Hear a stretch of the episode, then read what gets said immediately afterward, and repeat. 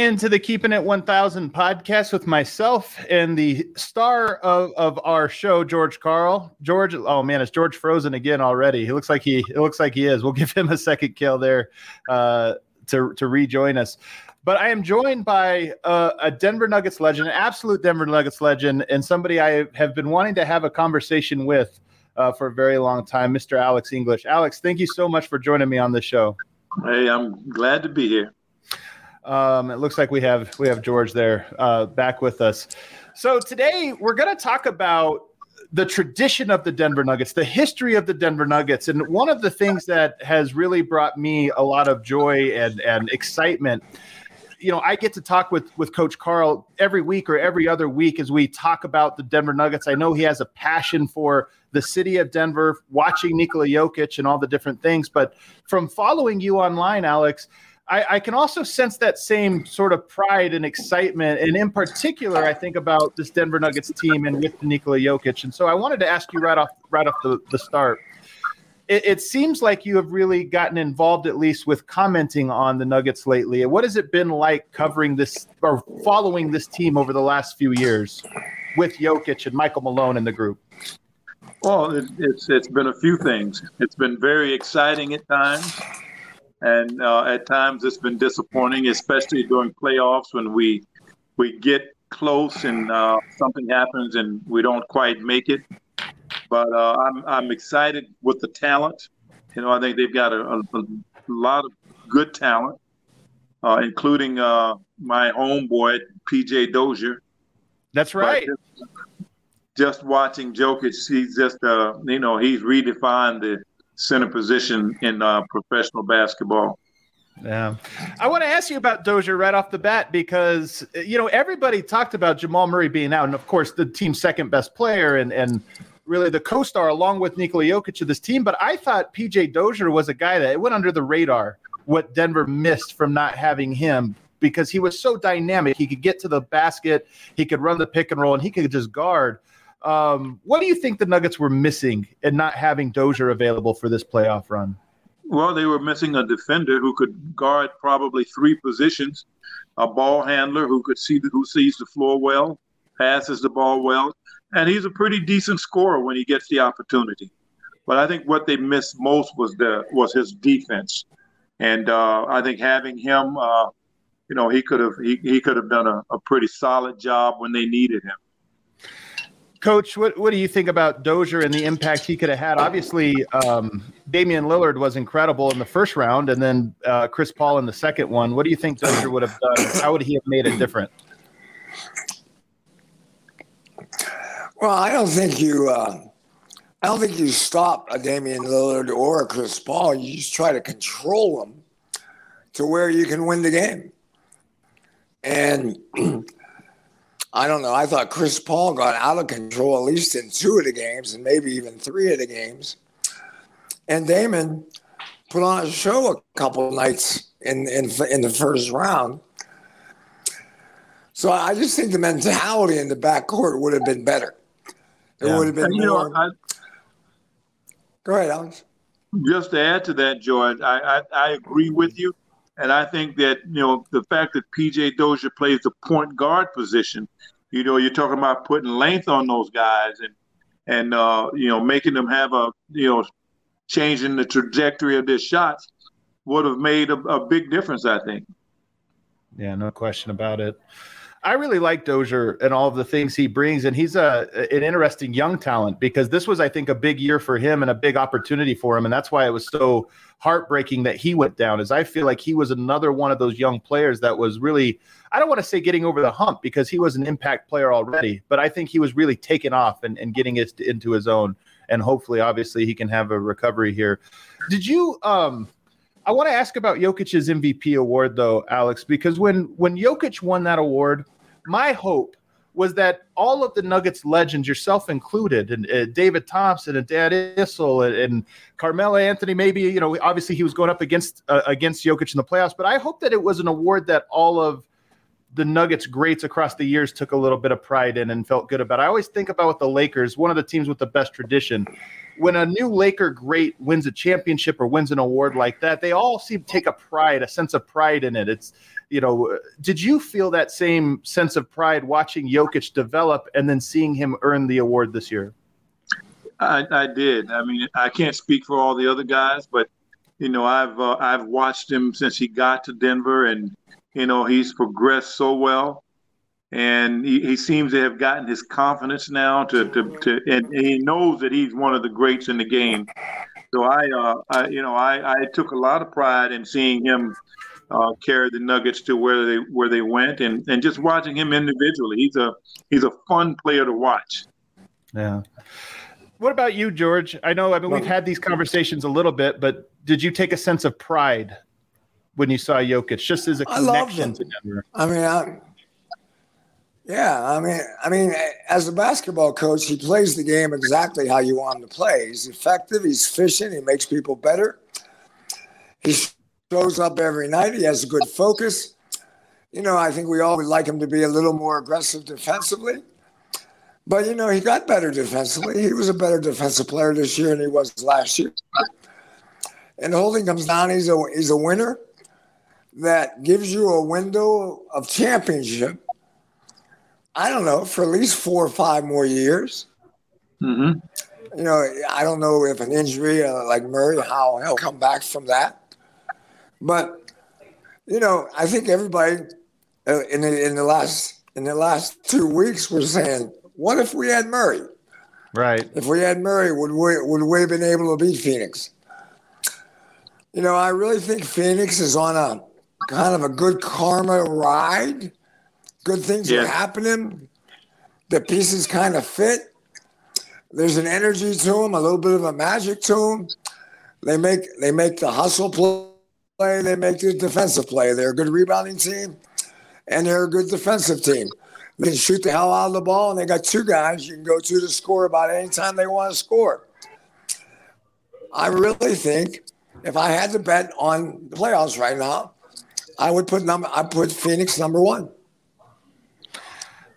And you know, I, I I agree with coaches a lot of that. You know, they uh they are one of those teams. They you know they're teams that have that specialness to them during the playoffs, and you know they've got that karma going. Uh, I think uh, Ayton was kind of difficult for Jokic because he was so long and lanky and fluid. He'd get up and down the floor, and he kind of changed the shot a little. Uh, it would have been great to see Murray go against Booker. You know, yeah. both Kentucky guys, and you know, both great scores. So it was. Uh, I think it was a match that was made for Phoenix. I thought Monty Williams, I think Monty Williams has done a hell of a job. Coach, you know coaching better more than I do. He's done a hell of a job and no, he's great. Play. Uh, Alex, I want to ask you about that connection because George and I talk about this a lot on our show and the value of teams. You just said they had a magic to them, Coach. I think watching this Phoenix Suns team, it, it, you, it's very clear they were healthy all year together. They have everybody seems to know what their role is and play for each other. Every, they know who the stars are and who the role players, who the defenders are, but they all play together. And I just wonder, as a player, you know, how big of a deal was that? And, and could you really sense when your team had that connection and when they did not have those connections uh, over the course of a season? Well, I think you you sense it. I mean, they they've got that connection.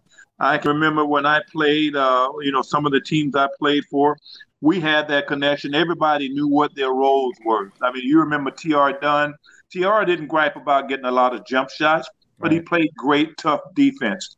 Uh, Wayne Cooper, he knew his job was to block shots and rebound. He didn't gripe about getting a lot of shots. And I think the Phoenix Suns, they've got guys that are role players and they're just they're just on this ride right now. That's a magical ride. And having Chris Paul kind of guide them and kind of put the pieces in place and and uh, and kind of guide them to where they need to go.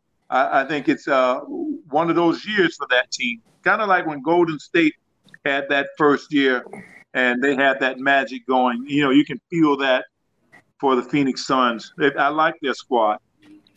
when you you know your teams with the Denver Nuggets had a lot of continuity. Was it a thing though? You know, you played with some of those guys were there for year after year after year.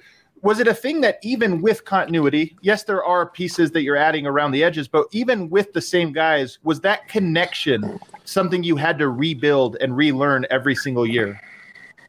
No, you you you, you keep the same core players in place, and they kind of mold everybody into fitting into what the team concept is. You know, we had a coach, Doug Moe was just one of those guys that it was just easy to play for him. Uh, he put the he put the structure in place. You you uh, you worked into that structure, and you know having the veteran players there kind of kept everybody in in check. Uh, the guys that I played with, T.R. Dunn, Fat Lever, Wayne Cooper, uh, Danny Schayes, Blair Rasmussen, those guys knew what their roles were, and they kind of did the same thing with the guys that were coming in behind them, kept them in place. Yeah. Coach, I'll ask the same thing with you. I mean, continuity. You've talked a lot about that. What is the the the difficulty in building that, even with a team with continuity? I'm a big fan of it. I think it's. A, I, I think.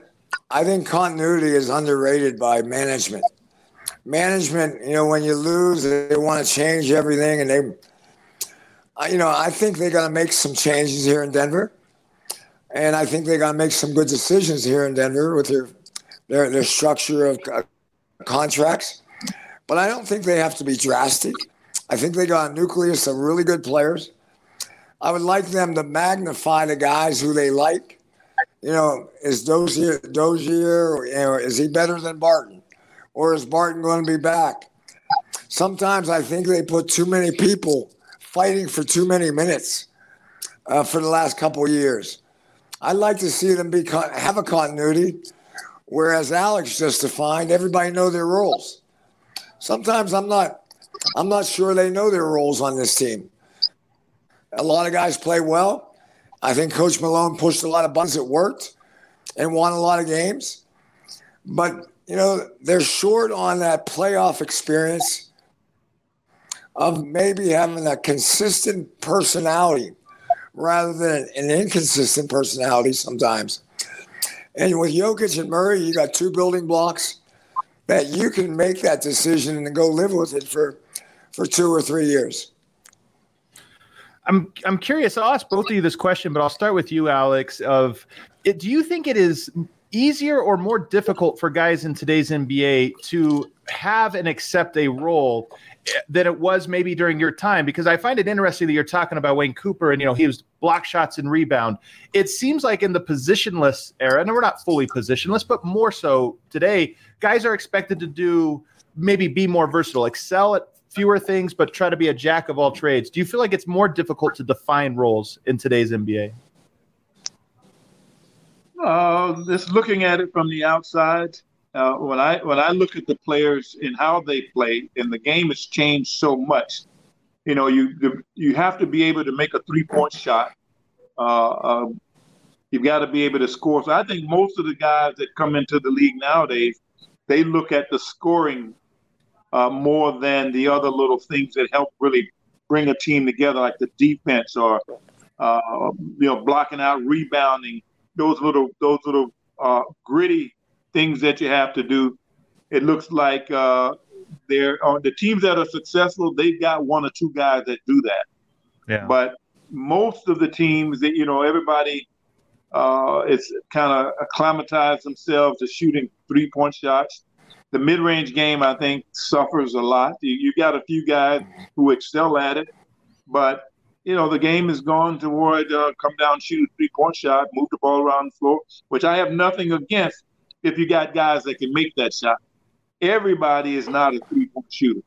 And you have some guys taking three point shot, taking that shot that, that probably should be working on their mid range game. What do you think, Coach, about players knowing their roles? Is it easier or harder to, in today's NBA given how it's played? I think it's different. I think it's harder. I think hmm. too many players think they're going to be great scorers and they're going to make money because there's a mentality that if you get good numbers, you make more money. I like the mentality if you win games, everybody gets paid. If you win a lot of games, everybody gets paid more. I've always like that mentality more than I got to get my numbers. And uh, Adam, you and I've talked about this year's team. At times, look like there's a little bit of me basketball rather than we basketball on the basketball court. And you know that's okay because young kids are searching for their identity, they're searching for their role. But in the same sense, I would like to see their roles better defined next year. And I think that's what we're kind of talking about. Instead of having a a four or five guard rotation, have a three or four guard rotation where guys know they're going to get minutes. They play badly, they know they're going to get back in the game. And be, become more of a veteran team. You know, for three years, this team has been damn good. But the NBA doesn't look at it as a damn good basketball team for some reason. They kind of look at this team as a damn good team, but but they have a but always after that. And I would rather see them scared of the Denver Nuggets rather than respect them, but not fear them. Right. I think that that and maybe it was when Murray went down, you mentioned the team was going to miss his courage. I think Murray might be one of those players that makes the Nuggets feared more than respected because he he put that fear in him. He plays with an edge. He plays with a cockiness, a good, healthy cockiness. And maybe that was one of the ingredients that, that Denver was missing. I want to go back, Alex, to what you said about the mid range. There was a really interesting study done about how the shot profile has changed over the years. And there is I think everybody notices more threes are taken, but star players still take a lot of mid-range shots. Kevin Durant last night, a ton of mid-range, just unstoppable in the mid-range. Chris Paul won the series in large part because of that mid-range jumper. You were a star player. Do you feel like your game would have meaningfully changed if you were dropped in into today's NBA, or do you think that you would have still been or wanted to be a mid-range player? Well, the mid-range game is what I learned, how I learned how to play. But I, am sure with the advent of the three-point shot, I would have learned, would probably have to have learned how to do that as well in order to be as successful in the NBA. Uh, you know, but I watch uh, a guy like Kawhi Leonard, who is also a mid-range guy. Right. Yep. But he's got a great three-point shot as well. So it's uh, the guys that are more complete are the guys that have both and they're not just three point shooters. They can get to the basket, they can get in that mid range space and make shots as well. And I, I see it kind of going back to that a little bit, but I think it's the emphasis now is on, you know, the, the metrics, I guess, is on putting three point shots up and making them. So uh, that seems to be uh, the, the mainstay of most teams. What was your perspective on the three point shot when you were playing? It was so new. Well, I was I I had not practiced it. It was new. It were, we you know we had three point specialists back then, Mike Evans and uh, Michael Adams, and every now and then Bill Hanzlik. Uh, so uh, it was. Uh, oh come on, Alex! I was waiting on you, George. you know, it was uh, it was something that I I didn't work at. Uh, I'm sure I would have had to. And it's just the, it's just the way they play the game today. And it's it's a wonderful thing if you've got people that can make it. And some guys are just extraordinary with shooting that shot. Uh, and it can it can change the, the change the game. But to be a complete player, I think you've got to be able to do both. I, I was just jumping on what we're talking about is shot selection. I think yes. the teams that win back the San Antonio Spurs won championships because they didn't beat themselves. They didn't take bad shots. They didn't right. turn the ball over. They played a defensive minded game. And it's just the fundamental nature that, yeah, the game is changing. Alex English's game, he's going to, he could probably play because he could still score. But I think every player on your team's got to know what shot they can take and what shot they shouldn't take. Yes. And I think when oh, we might have lost, might have lost him there for a second. But I, I think George is is right. It, it's all about shot selection. What you can make and what you can't make. What's a good shot and what's a bad shot. Right. And you know, when you know that, and, and he's right about the Spurs. The Spurs, you know, when they were good, they were winning those championships. They had guys that did everything. You know, yeah. they had three, three point shooters. Uh, they had the guys inside. So it was uh, it was something that was a big part of the game, knowing the great shot selection and and what teams try and do now with the three point shot you know, if the good shot's not there, the most important thing is to move the ball. Keep it moving until you get a guy that's wide open. But uh, what goes along with that, with the three point shot, is if you don't have it, you can go pump fake and get to the basket, and you might get an easy yep. two. Yeah. Because in that in that mid range space, the defense is not as strong. And I that that point to me really defined the Suns Nuggets series because it seemed like Denver was content to give Chris Paul the mid range the whole yes. series, I kept thinking, Jokic, step up a little bit more. And I know there's compromises made when you do so, but Denver seemed to dare Chris Paul to take mid range jumpers. And I think he set a, a record for mid range jumpers made in a game. And he, and, he, and he made about, I remember seeing him make about that last game three or four in a row. Felt like so nine or 10 right. in a row. Coach, we, you cut out there, but we were we were talking about we were talking about the mid range, and we're going back to the Phoenix series. It felt like Denver was, for whatever reason, content to give Chris Paul the mid range, and maybe that reason was they didn't feel like they could do anything else. I don't know, but that's that's where it becomes a real weapon. Did you feel like Denver could have mixed things up, and should have mixed things up to take away from Chris Paul's mid range game? Adam, you know the answer to that. It's like Sometimes Kevin Durant last ones. night. Yeah. yeah, Kevin Durant last night. Why are you letting Kevin Durant shoot the ball last night? He should have been double teamed the whole second half. That's or at right. Try to double team him. And you know, and Chris Paul was putting a clinic on in the game four. Yeah, that was a clinic. That was how to go in the window and and how to get the layup or the dunk or the open three. Okay, I'll shoot the jumper this time. Yeah, and it was like yeah, you got to do something. Knock them down. Switch. Try somebody new. Uh, but don't don't live with that because I think we all knew that Chris Paul had control of that game. That's right. if we didn't change it, if we didn't change it, we were going to lose. I was yeah. saying that the whole time. If every game was Chris Paul's game. He controlled it, and you know it, the game went with his pace. And uh, they, needed to kind of change his pace. Yeah. I thought Denver looked incredibly tired in that series. And I same thing. I'm watching it. It felt every game felt like Groundhog Day. It was going the exact same way. And you get in the second half and Chris Paul takes over, and then next thing you know, it's gone. But uh, I wondered if Denver just looked exhausted. I mean, Alex, you played a lot of years and played a lot of games. Um, when you look at what the Nuggets have gone through with the bubble and quarantine and the short off season and coming back.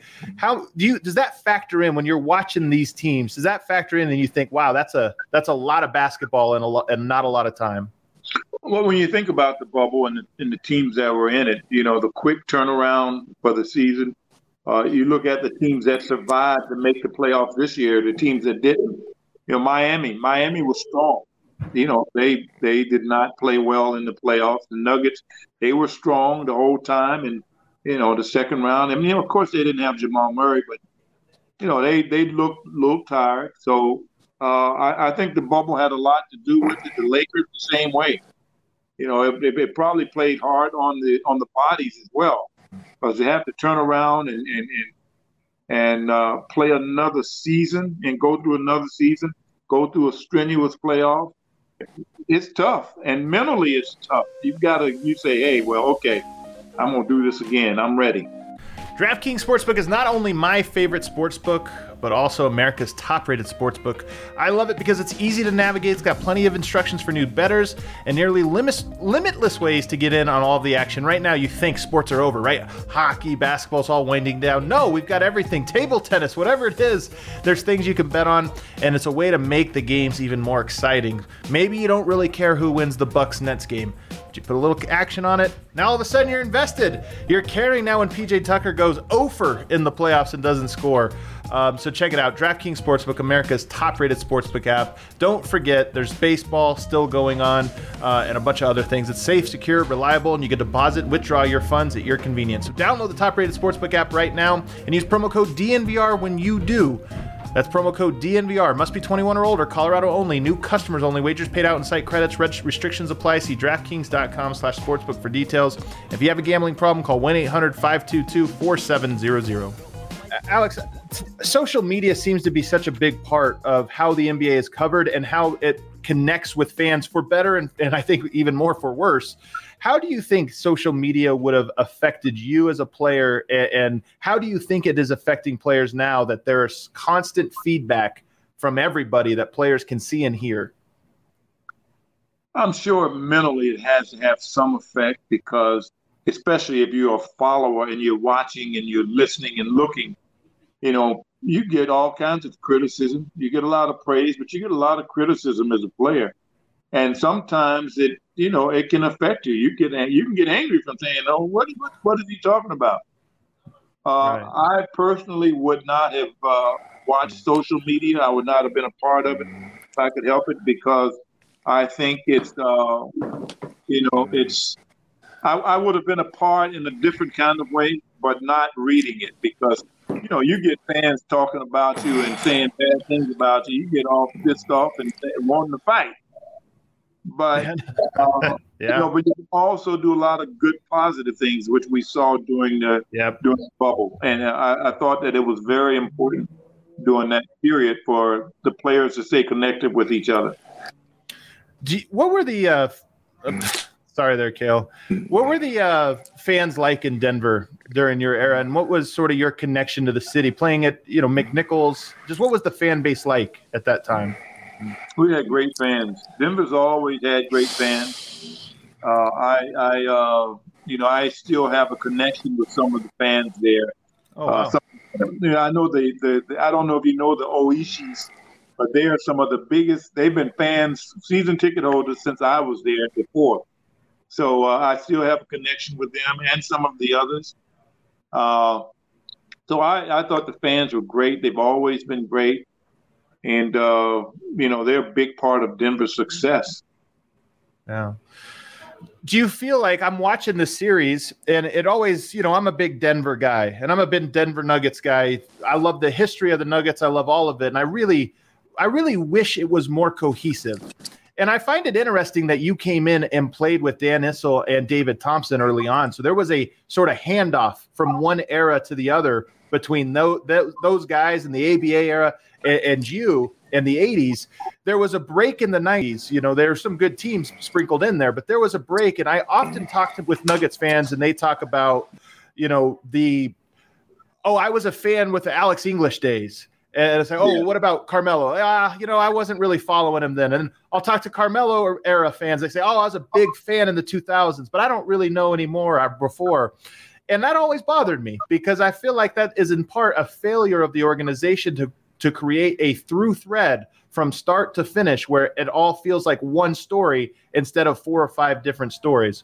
But I do feel like it's changing a little bit. And it started, I think, a few years back with the Legends Night when you came back and Fat Lever came back and Iverson came back and a lot of guys came back.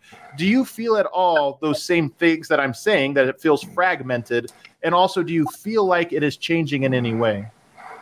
Well, I, think it has been fragmented, and uh, I don't know if it's what happens, uh, maybe ownership, uh, but you know there are a lot of players that uh, that were connected with the Nuggets that they just lost track of, and it was all about the present. It wasn't about the history. It wasn't about mm-hmm. you know the right. people that have been had been a part of uh, building, you know, the Nuggets legend, and you know being that fragmented you know, you have guys that go off and say, you know, they're not, they're not, they don't feel that connected. But I think, you know, lately they have been doing a very good job of trying to bring us all back together. And thanks to Lisa Johnson, yeah, who is the person that's been there all this time, the longest of anybody, of anybody, and she really works at trying to get the Nuggets to, you know, keep that thread with all of the other guys and bringing guys in that were part of the, uh, you know, the different uh, eras. You know, the Doug Moe era, the George Karl era, the, you know, the Dan era, and you know, just keeping that connection. I think that's very important for teams, for players to kind of see that you know there was a history before you, and there'll be a history after you. You look at the Boston Celtics, one of the most storied yeah. franchises in, in, in NBA basketball, and you know you you look at you know you go back to Russell and Havlicek and and, uh, and then you go back to Bird and Parish and and you got uh, Kevin Durant. I'm not Kevin Durant, but Kevin Garnett. Yeah. You know that is all. It's all connected. You know, it's all connected, and and good franchises uh, are are they they do that with the squads. And you know, the LA Lakers. You know, yeah. you, they've had so many great players that come through there, but they're all they're all you, you still see all of them being a part of the organizations and uh and and the team does a great job of keeping that connection there it's a, a real brotherhood, a true brotherhood. It, it seems. Mm-hmm. And let me ask: Have you had conversations on that note? Have you do you have a relationship with Nikola Jokic, and have you had conversations with him at all? What is that relationship like at this moment? Well, I've, I've not had a real big conversation with him, but you know, just cordial conversation, and you know, he's a good kid. I like him. You know, I've liked him since the time I met him, uh, and he respects the game. You know, when you get a player that respects the game, they are the ones that excel at, at yeah. being good basketball players because they know the hard work that goes in to being better than just good basketball. Coach, what does an organization do to build tradition and build that continuity so that every generation that comes through the organization feels a part of it? What do good teams do when they succeed at that? I think they got to do things maybe once or twice during the year. Have some type of celebration. You know, when Alex, your team went to the conference finals with Doug. Yeah. That was a fun team. Bring them all back and have a celebration. And then maybe do something in the summertime, a golf tournament or a, a you know, a concert or something to bring and unify the tradition of the group. you know, Denver hasn't won a championship, but they've had great tradition in a lot of ways. And you got to celebrate that. Yeah. And, you know, maybe one time bring back a lot of assistant coaches or head coaches or general managers, you know, yeah. just to go over and allow the history of the game to people get to know the history of the game. Because some of the young kids who love Jokic don't know Alex English. And then there's mm-hmm. some guys that don't know Alex really well and love him. And they're kind of lukewarm on Jokic. You bring them together, they love everybody. Absolutely. Absolutely. Another thing I think about is even at Ball Arena, the experience, you know, I go into some of these arenas, they have it's basically a museum. When you go inside the arena, there's a museum that greets you. And I think those types of things too, just walking through and feeling the history of an organization just brings it, it that much closer. So that's another one I I, I think about um, when I think about those things. But it's interesting you talk about um, Denver's fans and how great they are because, as I mentioned, seeing the arena with so many Suns fans in there for Game Four, and I get it, you're down zero games to three. Some people maybe are selling tickets or doing this, but I see that, and I just wondered if that was ever heard of in the 80s to see if it was was there ever a point when you walked into McNichols and thought, "Wow, we're on a road game tonight." No way, no how but you know what? I must say, I must say, when the Lakers came to town, there were a lot of Laker fans there. But yeah. it was a rare, one of those rare occasions uh, when you got you got to see a team, and, and that's probably because a lot of transplants were living yeah. in Denver at the time. Yeah, yeah. Um, what do you think, Coach? I mean, was this a thing w- with the 2000s? You know, I attended a lot of those playoff games. I remember some Spurs fans sprinkled in, some Lakers fans, but do you feel like it's growing the wrong direction?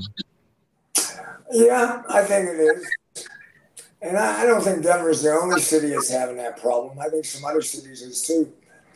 But, uh, you know, I think in a way, I think our fans, when the Laker fans would, when we played the Lakers, there would be a lot of Laker fans but I thought it fired up our fans to the point they wanted to, you know, sound them out and Yeah. keep them out, Yeah. keep the noise at a high level. Yeah. You know, I think what we found in the bubble in these last couple of years is the fans. The fans are in a lot of ways the oxygen of the game. We need the fans. We need them in the building. It makes us feel better. It makes us even when you play in uh, the in Portland, where the fans are great. It, make, it makes you that's that's part of the game. Playing on the road in a difficult place. It takes courage. It takes guts. It takes a spirit to the game. And winning on the road, in a lot of ways, is more fun than winning at home. Yeah. Uh, and and and so I thought for a year and a half, whatever we've gone through with the fans, the most important thing is we get them back, and then the Denver fans can be we can motivate them to kick the Laker fans in the butt. Yeah. And you know, just just having your fans home court advantage. You know, just having your fans there. They're like the they are really the six man. They're the ones that give you that pump. They pump you up and lift you up and make you want to play hard and make you want to win. So when you don't have the fans involved, it's uh, you know, watching the bubble, it was okay, but you know, watching all those folk on the on the on the Microsoft screen was just not like a basketball game. Yeah. Alex, I, I really appreciate your time. I got one or two more for you. I know we're, we're just about out of time here, but th- this has been, I don't know if you see all the comments coming through. We literally have hundreds of comments from Nuggets fans in here, just absolutely loving this. You know, two different generations together now talking about a, a third generation. I just think it's fantastic. But if can you shed light? If I t- asked you a player from your era, Nuggets player that you think maybe the over time fans have kind of forgotten what made them special. You know, everybody talks about yourself and Fat Lever and and uh, you know Dan Issel and David Thompson, but is there a player that you think maybe doesn't get their due, or or players that don't get their due over the course of history from your era? But the one person I think about the most is T.R. Dunn because, you know, the glory is on the offense, but the hard work is on the defense. And I can remember back during that era when I played, and, and, and George probably remembers because he played during that time too. Uh, the players at at the two and the three were the most dynamic players you're gonna, you know, probably some of the the top fifty, the most top fifty players you see: Dominique Wilkins, Clyde Drexler, Michael Jordan, and a whole lot that I can't remember right now. But every night, night in and night in, he came night in, night out. He came in and he did the job. You know, he Yeah. was a great defender, and uh, just having him on the squad was, you know, one of those. He and Elston Turner having them on our squad just made it so much easier for a person like myself who was not a great defender.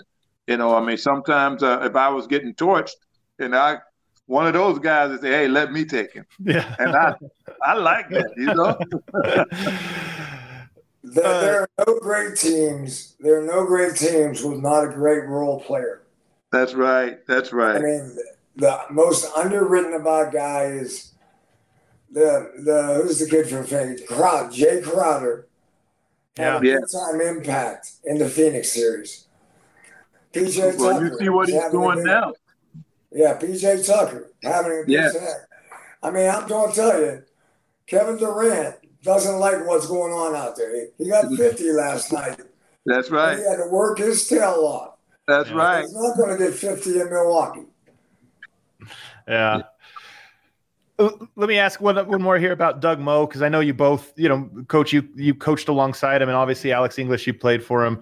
You know, how would he fare in today's NBA? The NBA has evolved so much, and in coaching in particular, Doug Moe is such a um, legendary personality. You know, that's how I know. I don't know him as a coach, but I know him as a personality. How do you think, Alex, he would have fared in today's, and, and what sort of made him special as a coach? Well, you know, I love Doug Moe. You know, I thought that uh, as a personality, he was a great personality and a great fit for our team because uh, he would curse you out. He would MF you and, and all that in the game. But when the game was over, he was up in the front playing spades with the rest of the guys, hanging out. You know, but he he he was able to command that respect as a coach uh, because the, the guys knew he was serious, you know, and and and I, I love playing for him. And I always tell people that with the Denver Nuggets, we the Denver Nuggets of my era, we won a lot of basketball games. We scored a lot of points, and it wasn't that we had a lot of great offensive players. Uh, I mean, I was a good offensive player, but you know, you look at the rosters that we had. We had a bunch of guys that could just score. It was Doug Moe's Doug Moe's offense, Doug Moe's fast break offense, and the offense that we ran that put the points on the on the board.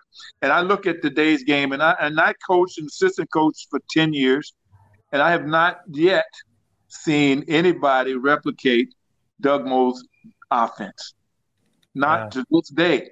And we scored, we averaged 120 points for maybe four or five years, six years, right. and have the record for the most points scored in a game against the Detroit Pistons.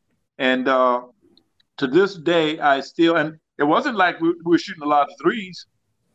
Right. Nope. Yeah. You know, nope. The three point shot is just, yeah. Yeah. We would just we we had an offense that was so hard, so difficult to guard, and Doug just pounded us. When we went to training camp, he said, "Okay, this is what we're doing," and we ran a lot of offense when we first got there, and then we started getting on the defense. But you learned how to play his style, and uh, I, I I personally feel that it was a you know, it was what made me made Alex English a, a, good basketball player, being able to to flow to flow like Moe. Is what I thought. Co Coach, what did you learn from from Coach Moe, and and why was it that you thought to bring him on your staff? Well, I think uh, the word that comes to my mind is flow. Yeah. My my yeah. whole, you know my my last couple of years here in Denver, it was all about rhythm and flow and spacing. We didn't yes. run a lot of we didn't run a lot of plays where the court, the court was crowded but we ran a lot of plays to get the ball to the right people with good spacing and let them make they made the play.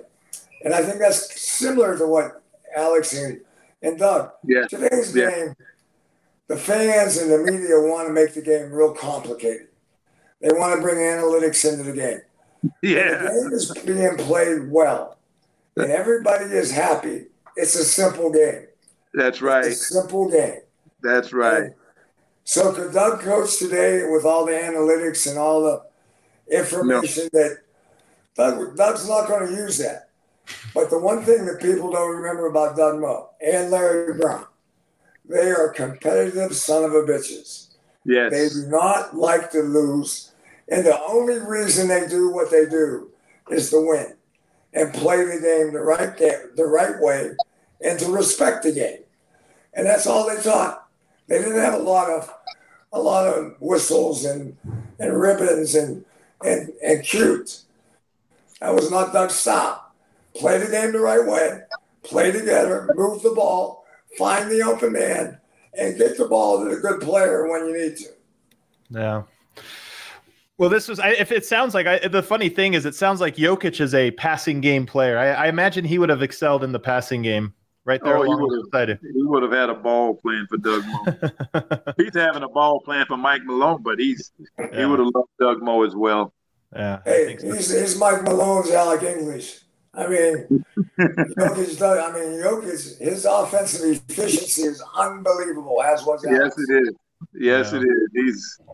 I mean, I watch Jokic play, man. You watch him at the end of his shot when he goes to the basket, and that last moves that he makes, last move that he makes is so simple and unorthodox that people can't they can't do anything with it. You know, whether it's a floater uh, or whether it's uh, a step and and reverse. You know, he's he he's got the tempo that throws people off.